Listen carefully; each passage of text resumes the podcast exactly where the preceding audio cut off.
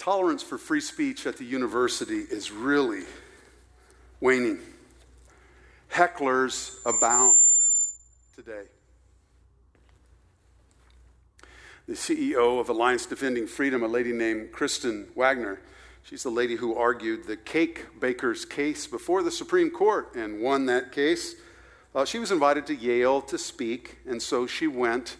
And at Yale, she was seated at a table getting ready to make her presentation, and the heckling started. She was literally yelled out of the room. The best hecklers represent, and can you put those two words together? Uh, but a heckler wants their ideas to be heard. Uh, they want the other side. Uh, they represent arguments from the opposing side. Now, honest dialogue is best shouting matches are not helpful. What if I told you, maybe it seems counterintuitive to you, that there's a bit of a, uh, a shouting match in Romans chapter 3, verses 1 through 8? It's a very interesting passage. But this shouting mass, match matters because it's a study in courageously representing the gospel against disputers who want to tear down its glory. Come with me to Romans chapter 3. Are we ready at Calvary to engage our culture with the claims of gospel Christianity? Do we host forms of ministry which prepare our people to speak to others about the good news of Jesus? Does this place crank out students ready to engage a crazy world with the wonderful claims of Jesus Christ? Can we defend them? Are we gospel people or not? This passage will probe our readiness and preparedness to reach for this skeptical world. Now, there's a rhetorical device that the Apostle Paul uses in Romans 3 1 through 8.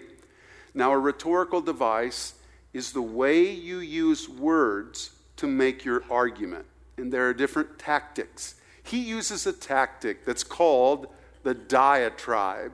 And what he does is he hosts an argument in the text with his critics, which means he gives voice to what they are saying about him and represents their ideas and then dismantles them. Listen for it. When I was at Cedarville College, now university, a group of men from our dorm and some other dorms started a habit of going to the Cincinnati Rescue Mission and hosting services. And there was one guy who heard all the excitement, and he lived right across the hall from me. He decided he would go one night to the Cincinnati Rescue Mission. Now, he was a slight young man who could run like the wind. He ran the 10,000 meter and the 5,000 meter. He was national classed in the steeplechase and the track event. And so he was a slight fellow. And so they decided on his first night he was going to be the guy to give the testimony. So he's seated there and he's a little nervous, understandably. And he gets up to start into his testimony. And just when he started into his testimony, there he was supported by the whole gospel team that had gone with him. A wag from the crowd yelled, Sit down, skinny! It was all that the team could do to hold the decorum together. all of his buddies from Cedarville just busted out laughing, and they couldn't stop laughing at what was just said. And uh, Dale's spit dried up, and somehow he got through the testimony. But it, sit down, skinny. Thereafter, it became the iconic greeting for this fellow this heckler from the crowd. Sit down, skinny. So if we were walking down the sidewalk and Dale comes up, sit down, skinny. If I'd see him today, I'd say it, and we would both laugh, remembering back to that incident. Well, this is the equivalent of three sit down skinnies that Paul actually embeds in the text and answers. That's the first direction we'll go. But then you and I have to have the privilege, we have to, we will have the privilege, if God allows, to live in this good week that is before us how is this helpful to us for living? What difference does that make? Let's go there this morning. First, hey, Apostle Paul, what are you doing? Come on, man. Remember when Elijah Cummings, the legislator from Maryland, had someone uh, before him in a congressional uh, hearing and he didn't like the answer and he said, Come on, man. and it became a bit of a phrase that was used then. Well, there's a sense in which the crowd has listened to Paul take on the religious crowd who thought they were okay. And what Paul's basically told them, you need Jesus. This is after he took on the self righteous crowd. They didn't want anything to do with religion. They didn't need it. They didn't need faith. Who cares about God? I'm a pretty good person. Paul said, No, you need Jesus too. And then he begins Romans 1 with the indulgent crowd. Yeah, they need Jesus too. And so his point, and that's what he's getting to in chapter 3, we're headed to 323 that some of us long ago embedded in our hearts. All, all have sinned and fallen short of the glory of God. On his way there, we get to 3 1 through 8, where the religious people are pushing back a little bit. The Jewish people are upset at what Paul is saying. Romans 3 1 through 8. Then what advantage has the Jews? Or what is the value of circumcision? Much, and in every way. To begin with, the Jews were entrusted with the oracles of God. What if some were unfaithful? Does their faithlessness nullify the faithfulness of God? By no means. Let God be true, though every one were a liar, as it is written that you may be justified in your words and prevail when you are judged. But if our unrighteousness serves to show the righteousness of God, what shall we say? That God is unrighteous to inflict wrath on us? I speak in a human way. By no means. For then, how could God judge the world? But if, through my lie, God's truth abounds to his glory, why am I still being condemned as a sinner? And why not do evil that good may come, as some slanderously charge us with saying their condemnation is just? Now, Paul's heckler has three pushbacks. Let's look at them quickly this morning. Some of them require careful thinking. This is not the easiest passage to lay hold of, but if we remember, Paul puts up the arguments they're making against him and then he dismantles them. It's helpful to read these eight verses. Three challenges from the heckler crowd. It wasn't sit down skinny, but it starts with Are you saying that Abraham's people are not God's chosen? Look at verses 1 and 2. They are accusing Paul of downplaying the role of Abraham's children. The answer is no. You have misunderstood what I am saying. Much and in every way, the Jewish people have an advantage. Paul asserts that it is an advantage to be Jewish because through Moses and Sinai, God revealed himself. The oracles of God came to humanity through the priestly role that the Jewish people had in giving us the Torah, the oracles of God. Remember, Stephen alludes in his speech in Acts 7 to the oracles of God when he's talking about Moses and says this This is the one who was in the congregation in the wilderness with the angel who spoke to him at Mount Sinai and with our fathers. He received living oracles to give to us. This word oracles also shows up in Hebrews 5:12 and is alluded to by Peter in 1 Peter 4:11. The word oracles means of the sayings and revelations received from God. Paul says, "No, I am not guilty of the accusation of saying there's no advantage to being Jewish because God gave his revelation to the Jewish people to give to the world. They were first in line. They got the oracles of God and they have shared it with humanity. John Calvin wrote and said this This is the principle that distinguishes our religion from all others, that we know that God has spoken to us and are fully convinced that the prophets did not speak of themselves, but as organs of the Holy Spirit uttered only that which they had been commissioned from heaven to declare. All those who wish to profit from the scriptures must first accept this as a settled principle that the law and the prophets are not teachings handled on at the pleasure of men, or produced by men's mind as their source, but are dictated by the Holy Spirit. Jewish people have the oracles of God. Of course, they have an advantage.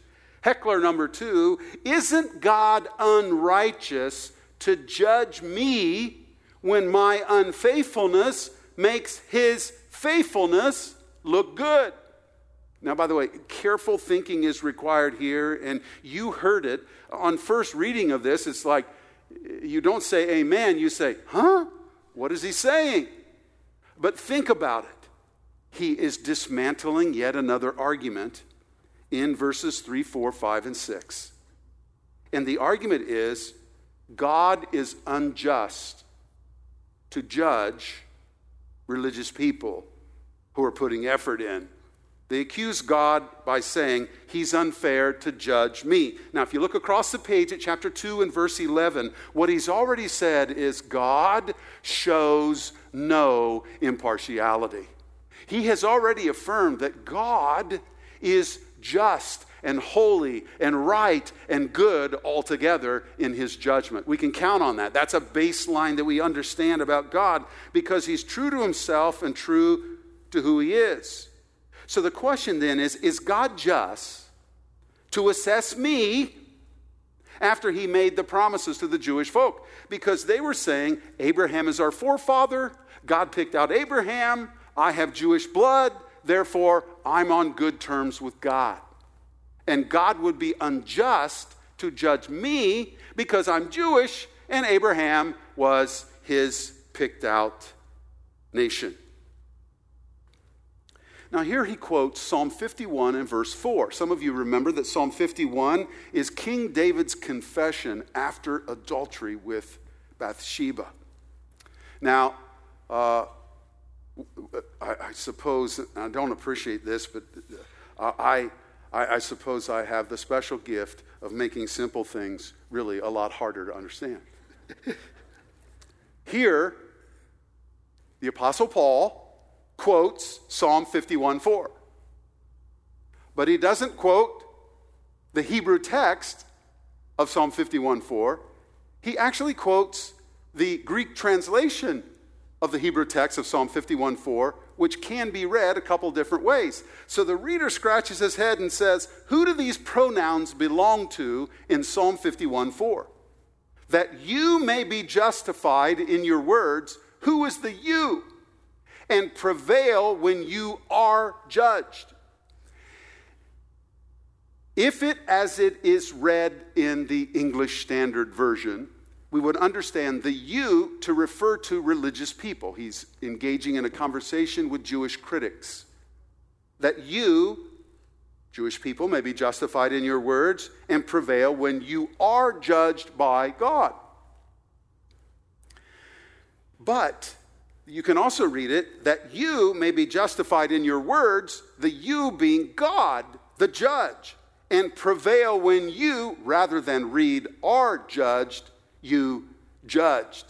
So there's a question in the text about what is being referred to. The accusation is Paul, are you saying that God's character is questioned in his judgment? Can God be viewed as completely fair if he judges his own promised children? Proverbs 3:12.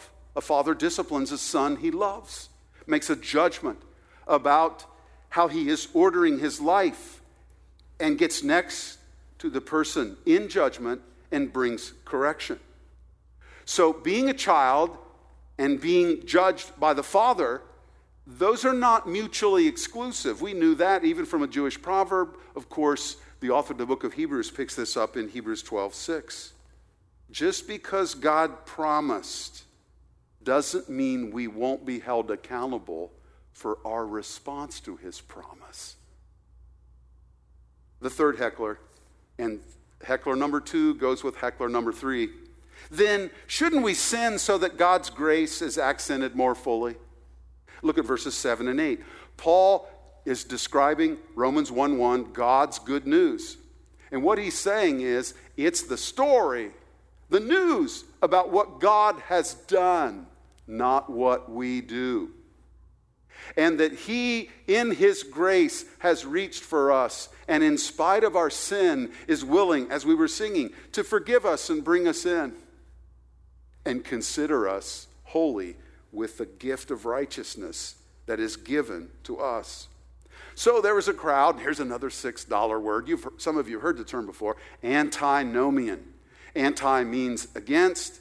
Uh, nomian comes from the root of law, nomos, so against law. That is, throw off all those rules. We can live however we want. Paul, you saying this is the gospel of grace? I'll tell you what, we're, we're better than you.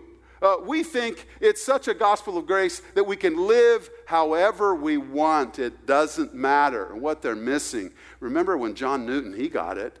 His grace has taught my heart to fear. You know what outwits sin? Grace, which overcomes our yearning for indulgence and builds up a yearning to please the Lord and our yearning for sinning is outstripped by our yearning to please the Lord. See, the logic of the critic goes something like this sinning makes God's gr- grace look better. So let's all work at making God's grace look better. Let's do whatever we want. Now, by the way, he's going to come back to this. This is not the last time. Think of 6 1, chapter 6. Someday we'll get there. What shall we say then? Are we to continue in sin that grace might abound? Answer, verse six, chapter 6, verse 2. No, by no means. 615 what then are we to sin because we are not under the law but under grace by no means he'll pick up those themes later paul argues that is what people are accusing him of teaching. He, he actually, he says uh, in verse 8, they're slanderously charging me that I'm teaching this. And he just says their condemnation is just. You talk about justice. That's not what I'm saying. So he takes the critics right on. Notice, Paul deftly dismisses these challenges but why do they matter for our living? What difference does that make? And it's important that we understand what he is saying, but it's also important for us to appropriate the import of these eight verses. How does this passage teach us how to live? This passage supports our faith in three different ways. Number one, it reminds us that Christianity is coherent and fits together. There's a consistent internal logic of God's gospel and it's wonderful. It fits together. And the Apostle Paul understood it, and he was able to articulate it. And as he unfolds it, and, and isn't it interesting? 16 chapters unfolding the gospel of God's grace. And he's methodically going. In fact, he's going through so methodically. Some of you are saying, Mounts, why did you, you know, the, really three, one through eight, you know, I, I got to go out and live. You wouldn't believe what I've got going on. You know, what, what does this have to do with it? Well, he reminds us that Christianity, gospel Christianity, is coherent, fits together. He reminds us that the gospel can withstand challenge and face the skeptic coherently. We have a reasonable faith. Do you realize some high schoolers don't believe that? You know why? By the way, do you realize that some middle aged men don't believe that? But aren't honest enough to have the courage to say, I don't think it coherently fits together, but it does. You know who wasn't ashamed of the gospel and is showing it right now? The Apostle Paul. The Apostle Paul. We haven't helped answer our high school and college kids' good questions. I love Jason's thoughtfulness. I'm glad that he's here. Now, for starters, let's just look down the barrel at this, and this is true. Grace really doesn't make much sense. In terms of justice, it seems irrational. Grace, what we get that we don't deserve. Ask any two year old what is fair, they will tell you and show you. We get that instinctively with the law of God written on our hearts. If I would go steal a toy from a toddler in the nursery today, there would be a response. There's an internal sense of justice that we have. C.S. Lewis had one of his radio addresses in Mere Christianity in which he talks about that, and he makes a really good point. We understand that. But grace seems unfair. What? Be forgiven, go scot free? How is that just? And so I understand the, there's a sense in which grace seems, especially for the legalists, irrational. What? Scot free? But look what he did. Look what she did. Scot free forgiveness. What's that? I'll tell you what it is. It's the gospel of the grace of God offered in Jesus Christ, and his death was so great in its accomplishment that it wipes out every stain whatsoever. Now,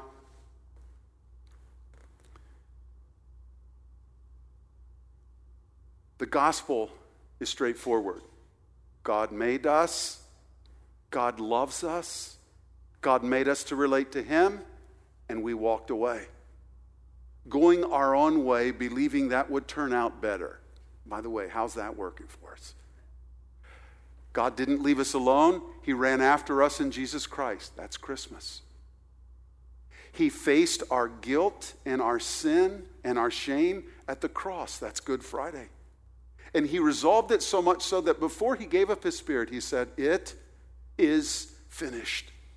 I cannot be the only one in the room grateful that he said, It is finished. The debt has been paid.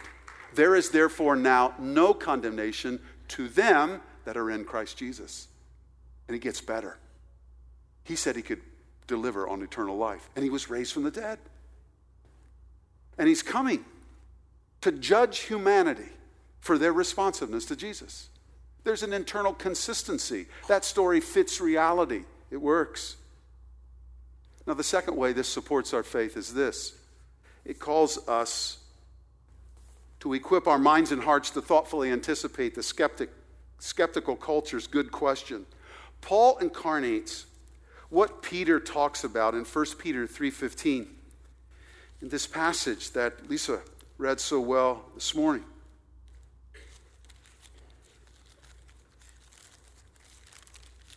1 Peter 3:15.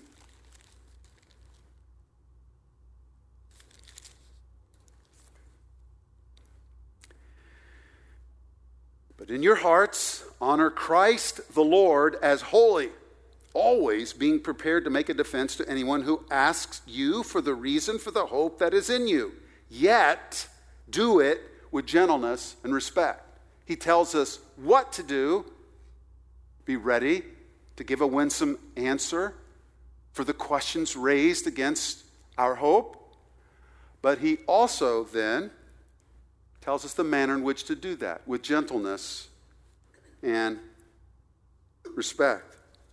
Now, that verse presupposes number, that step one, we are engaging a skeptical culture. Because it's in the course of engaging the skeptical culture that the questions are raised that we then seek to answer. And seeking to answer the skeptical questions that they have raised, that's step two. But step two will never happen if we are not involved in step one. So I ask you this morning are we involved in step one? In fact, we don't even have to be ready to give the answer that is sound and attractive and cogently stated and winsome. We don't even have to be ready for step two if we're not engaged in step one. But if we are engaged in step one, you'll get, get it right in the mouth with a right cross. And we need to be ready to give an answer to the good questions that are out there. And remember, the dominant cultural narrative is against gospel Christianity. So people are thoroughly acquainted with all the reasons why they believe they ought not respond to God's gospel, Romans 1 1, that Paul's explaining here. Many are ill prepared to answer the questions. I remember my cousin married a neat guy, and uh, she came to faith in Christ, and he was struggling. He, he just couldn't grasp the whole thing, and he had a lot of questions. And so many Sundays, before we would ever start the services, I'd see him in, in the office with my associate. And it was like peeling an onion. They'd take a run at one question, then they'd take a run at another question, then they'd take a run at another one. And after a series of what went on to me for months, he came to place his faith in Jesus Christ, satisfied that the hope offered in Jesus was what he wanted with all of his might. Could you have sat in that office with him? Could I? Is that who we are? At Calvary, are we an equipping institution such that through our adult Bible fellowship classes or through our Wednesday night Calvary University or through our life groups, the sum result of that collective whole is that people are equipped to give a ready answer and have a short, cogent, clear, concise, winsome answer to the good questions that people raise. We seek to renew our minds to understand the gospel and answer the questions out there. Lastly, this passage helps support our faith in this way it centers God's faithfulness and his promise and his people his it centers God's faithfulness to his people and his people as the foundation of our hope to be saved. 2 Timothy 2:13 If we are faithless, he remains faithful, for he cannot deny himself. Don't miss that term himself. It's about God, the foundation of our assurance the ground of why we have hope. He is the one doing the saving. It celebrates an assurance centered in God, not in us. And because He's God and He's faithful, even when we are faithless, He remains faithful because, and don't you love this, He cannot deny Himself. My hope is not built on my faithfulness, but on the faithfulness of Jesus Christ. And nothing about that will ever change. The gospel is about God and what He does, His faithfulness to His promise. The issue discussed was whether or not Jewish behavior and faithfulness to God was fit for salvation. And Paul's answer is no, it's not. It's not how conformed we are to gospel holiness, but how faithful God is to gospel people. I've been with several gospel people as they die, and I've actually been a little shocked. They were not dying in any sense, hopefully. They were sifting and rummaging through their soul, telling me, I don't know if I did enough of this, and I don't know if I did enough of that, and I, I should have done this, and I should have done that. And I, what? Our salvation doesn't hang on the peg of our faithfulness, it hangs on the peg of the perfections of Jesus. And when we understand that, then that begins to change our wanter. We don't want sin like we did before because we see in Christ the beauty of a flourishing life. And that's the basis of our foundation of hope. So that when we get ready to die, it's not did I go to church enough and did I was I in enough ABF classes and did I lead this or lead that? No, our assurance is based on the complete and finished and outstanding work of Jesus Christ, our Lord. Our hope is built on nothing less than Jesus' blood and righteousness. Now, here Paul takes great pains to dip into the arguments You've been kind to listen to me try to explain their import to you. But what he's trying to do is to make the gospel of grace crystal clear for people who were relying unduly upon being religious as a means to be accepted. And Paul is arguing give that up. Throw yourself uniquely and solely on Jesus Christ. Paul knew that our settled peace and contentment as we live for Jesus is centered on understanding the grace of God. It's a publisher in California. I think they're now out of business. Somebody bought them. I think David C. Cook bought them. Publisher called, and I love the title, Gospel Life. That's what God has called us to in following Jesus a gospel life. And that gospel life is founded upon the story of the grace of God in Jesus Christ. The perfections of his life, the sufficiency of his death. Why can we have a distinctive, joyful, fulfilling life of flourishing peace and rest? Because Jesus is such a great Savior, and grace is such a great treasure, and hope is the bedrock of an influential life for Jesus Christ. So at Calvary, let's be clear on the gospel of grace and let's work to promote such clarity as we pass the faith on. Father, thank you for Jesus. The more we understand about him, the more humbled we are in understanding ourselves before him. And the more affection is raised in our heart to realize that he first loved us. In fact, you commended your love for us, and that while we were yet sinners, Christ died for us. Father, for anyone here this morning relying upon their own self righteousness or their own habits of being, whatever that is, religious, I pray that you would take down and dismantle this trust and seat it uniquely and only and singularly in the perfections of Jesus who in the gift of salvation